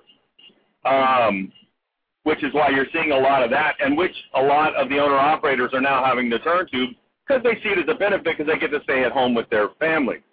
But look at what it's doing to the overall industry. As an owner operator, again, I'm looking at brokers. You know, I pick and choose my load, and I I'm not. I wouldn't say that I'm suffering, but I'm picking it. I'm having to be very selective because there is a lot of cheap freight, and I don't understand why they're saying. Well, I can understand. I, I'd like to offer an, an, a possible answer why they're saying there's a driver shortage. If there's a driver shortage, then why are freight rates down? Because when you talk about the, the law of supply and demand, if your supply is high, then your demand is low. You know, right. prices prices come down. Uh huh. You know, yeah. so if you got a high influx of drivers and you've only got so much freight, you can pick and choose. You can you can you can drive those rates down and do whatever you want to do. You know, I, I, I don't necessarily think that, but for one reason, that this is nothing but propaganda. And it always seems to prove every, every about every two to three years, we hear this in the industry that there is, there is a driver shortage. Uh, and a lot of this precursors some type of motivated ulterior plan that the larger companies have in some way, shape, fashion, or form, like some of the rail lines. When they were trying to increase, uh, you know, the usage of the rail lines, all of a sudden there was a driver shortage, right. and they needed to bring, you know, yeah, and and and and you can look back and, I'm sorry.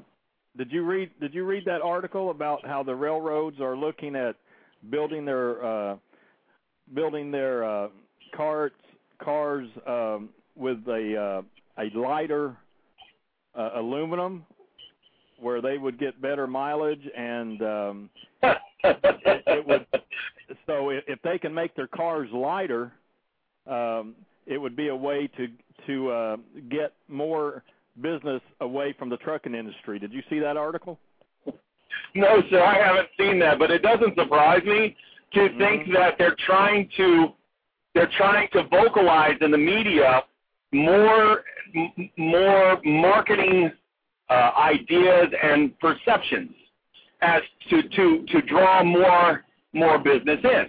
You know, um, it's just and, and what I don't get is they they've now begun to pick and choose to fight and put the individual drivers out of business and out of jobs. See now, for every every container that's hauled on the train, that's one job that's taken and and and you know lost. Right. You put a hundred containers on the train, you've got a hundred jobs lost. Now, why is there such a shortage of drivers if the mm-hmm. if the rail lines are actually, you know, beginning to to flourish in this in these hard economic times? I know. And there's another thing.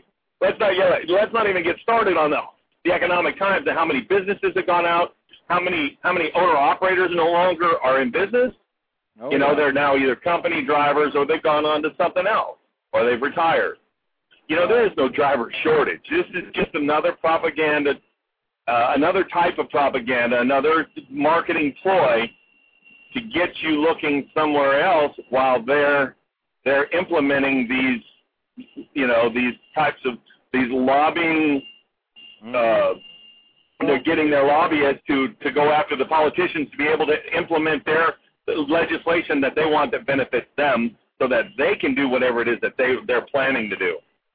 Right, exactly, and you know that that's just a good way of putting it. But it, it's I mean history shows us this. They uh, they they get they get you focused on one thing and one thing only, while in the background they're doing the work to really uh, get what they want done done. So and and and you know I believe that's what's going on here too. And I've got about ten minutes, uh, but JB, thanks, I appreciate it. Um, um, that's JB of the American driver.com which is a is a good site you need to check that out but but uh, so let's bring it all together here. We're running down a time here. Let's let's bring it all together. The the truck driver shortage uh, we see, and you've heard from uh, many of the callers tonight too, um, is a fabrication brought, brought on by the trucking companies and those organizations and associations with a political clout in order to literally change the way trucking is operated in the United States. And why?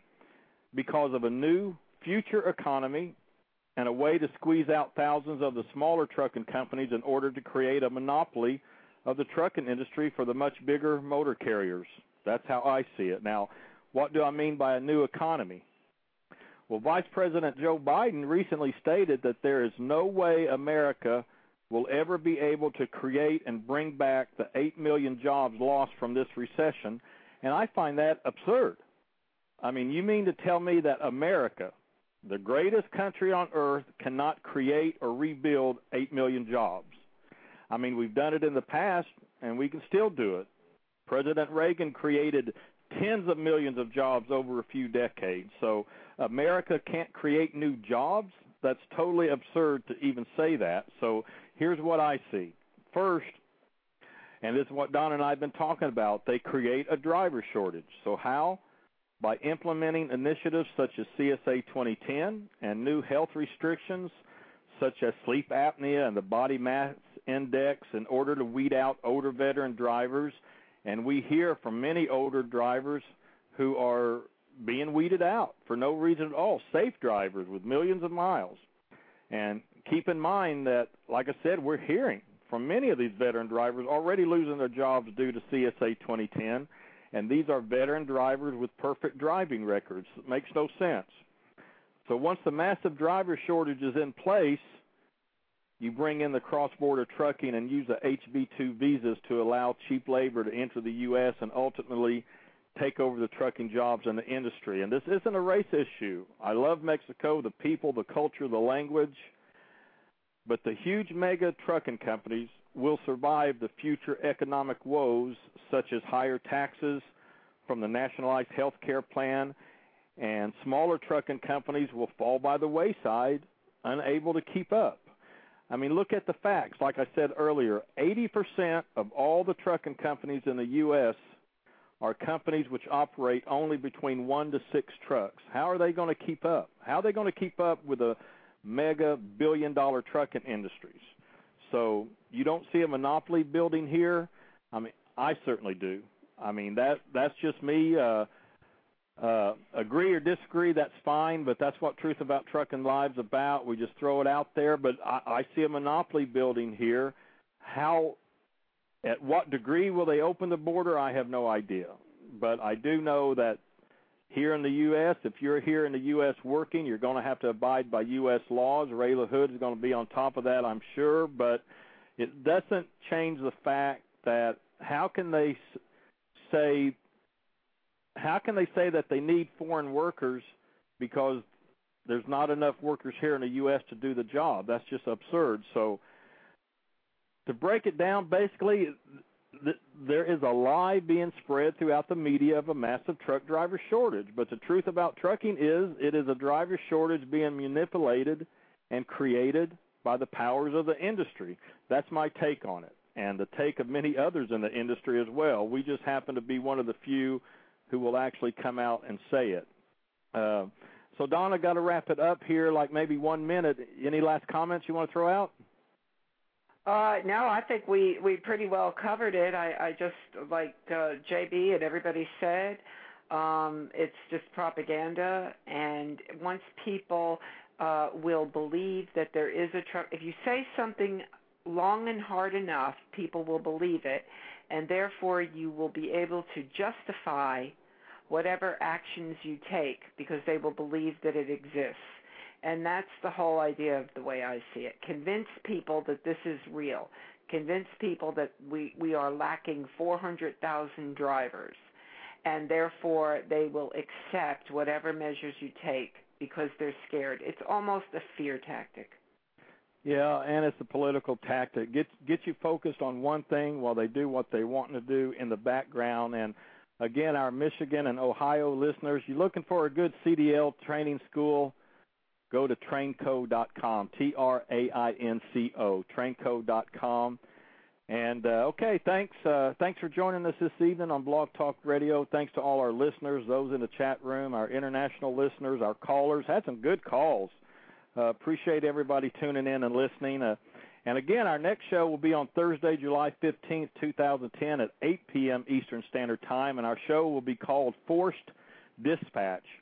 And you know, truck drivers who refuse to violate HOS rules or to operate the CMV in a way that would violate a federal commercial motor vehicle regulation are supposedly protected from any kind of retaliation by the trucking company under the Surface Transportation Assistance Act and are actually encouraged to report any such re- retaliation to the uh, FMCSA or to OSHA.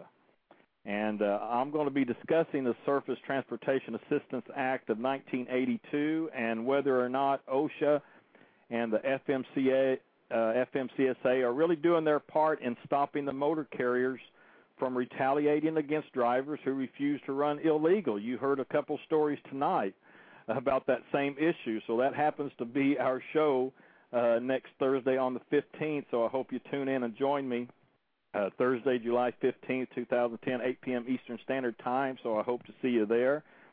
And uh, and listen, come be a part of our trucking blog at AskTheTrucker.com and sign up for our free newsletter at TruthAboutTrucking.com. And you can find us on Twitter at twitter.com slash AskTheTrucker and uh, and on Facebook. And uh, I guess the easiest way to find us on Facebook, just Google Truth About Trucking on Facebook, and you'll find us. And you know, Twitter and Facebook, it's more than just a social media. Uh, it's also a business media where thousands of us come together, and you can uh, you can be a part of that and make contacts and make friends. And uh, people have uh, found jobs from our Twitter and from our Facebook, from all our uh, all our friends on there. So it's it's not just a social media; it can actually benefit you. So I hope you uh, will join us on Twitter and Facebook. And um, also, uh, if you have an iPhone or thinking about an iPhone, check out Trucker, the first trucking application for the industry on the Apple iPhone, because now there there really is an app for everything. What's great about the iPhone is that if you want to check snow conditions on the mountain, there's an app for that. If you want to check how many calories are in your lunch, there's an app for that. And if you want to check where exactly you parked the car, there's even an app for that. Yep, there's an app for just about anything, only on the iPhone. And you can find the Trucker app in the iTunes Store or at truckerapp.com. And visit our sponsors of Truth About Trucking Live. If you're looking to lease a truck, do it the right way. Go to LoneMountainTruck.com. And for your insurance needs for that truck that you get from Lone Mountain Trucking Leasing, go to RigQuote.com and they'll set you up and tell them that you heard about them from Truth About Trucking Live. So, uh, appreciate you tuning in. Hope you enjoyed the show, found it informative and entertaining, and we look forward to you next Thursday, July 15th, for our show Forced Dispatch. Donna, appreciate you joining me and all the stuff, all the uh, work you do, and and uh, our callers and everybody in the chat again. So. We'll leave you with another tune from the soon to be released CD that we told you about. And uh, we'll see you next time on Truth About Trucking Live. So here you're going to hear uh, the trucking brand. In fact, Donna mentioned that earlier in the show. So this is another song that's going to be on the um, on the CD, and uh, we'll play it for you here now. So until next time, for Truth About Trucking Live, I'm Alan Smith. Drive safe, and thanks for listening.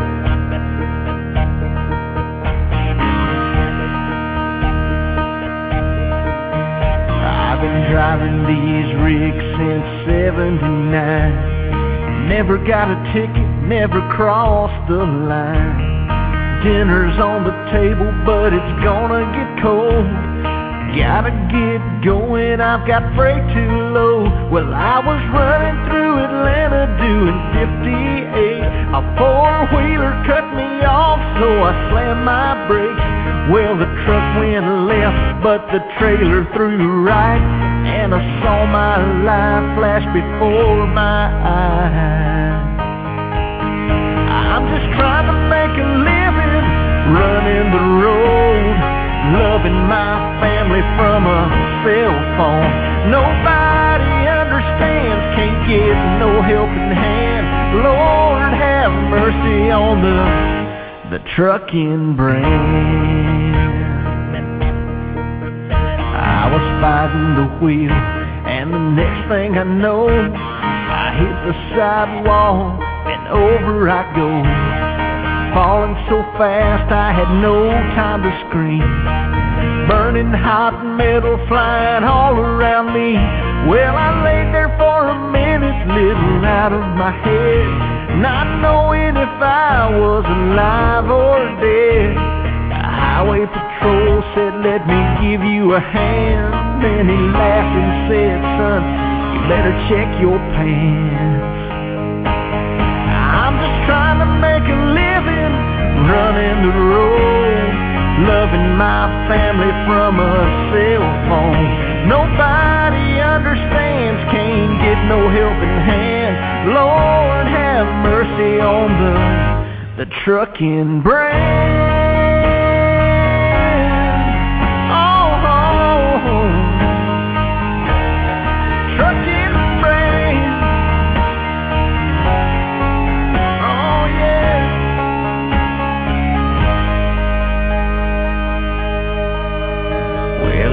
At me and my burning rig, checked out the damage that was done to the bridge.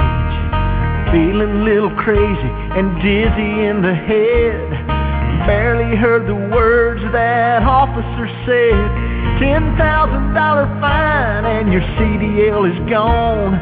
Better call your mama to come take you home. Three million miles and never a glitch. The four wheeler only got a slap on the wrist. I'm trying to make a living, running the road, loving my family from a cell phone. Nobody understands, can't get no helping hand. Lord have mercy on the the trucking brand.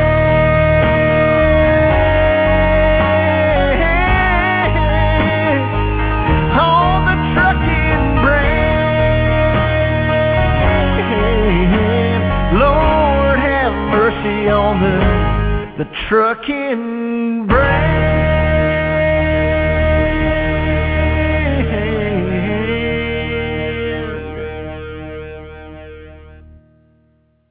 All right, one minute to go. I just wanted to jump in here real quick. That's just a few of the songs that's going to be on this new trucking CD coming out in a few months, hopefully. And uh, that song and a song about Dak and uh, a prayer for Jason, as you heard earlier. So we're going to keep you posted on that. And we appreciate the uh, songwriters and performer uh, giving us permission to play songs this evening on our show. Um, and join us again next Thursday for July 15th, 2010 at 8 p.m. Eastern Standard Time for Force Dispatch.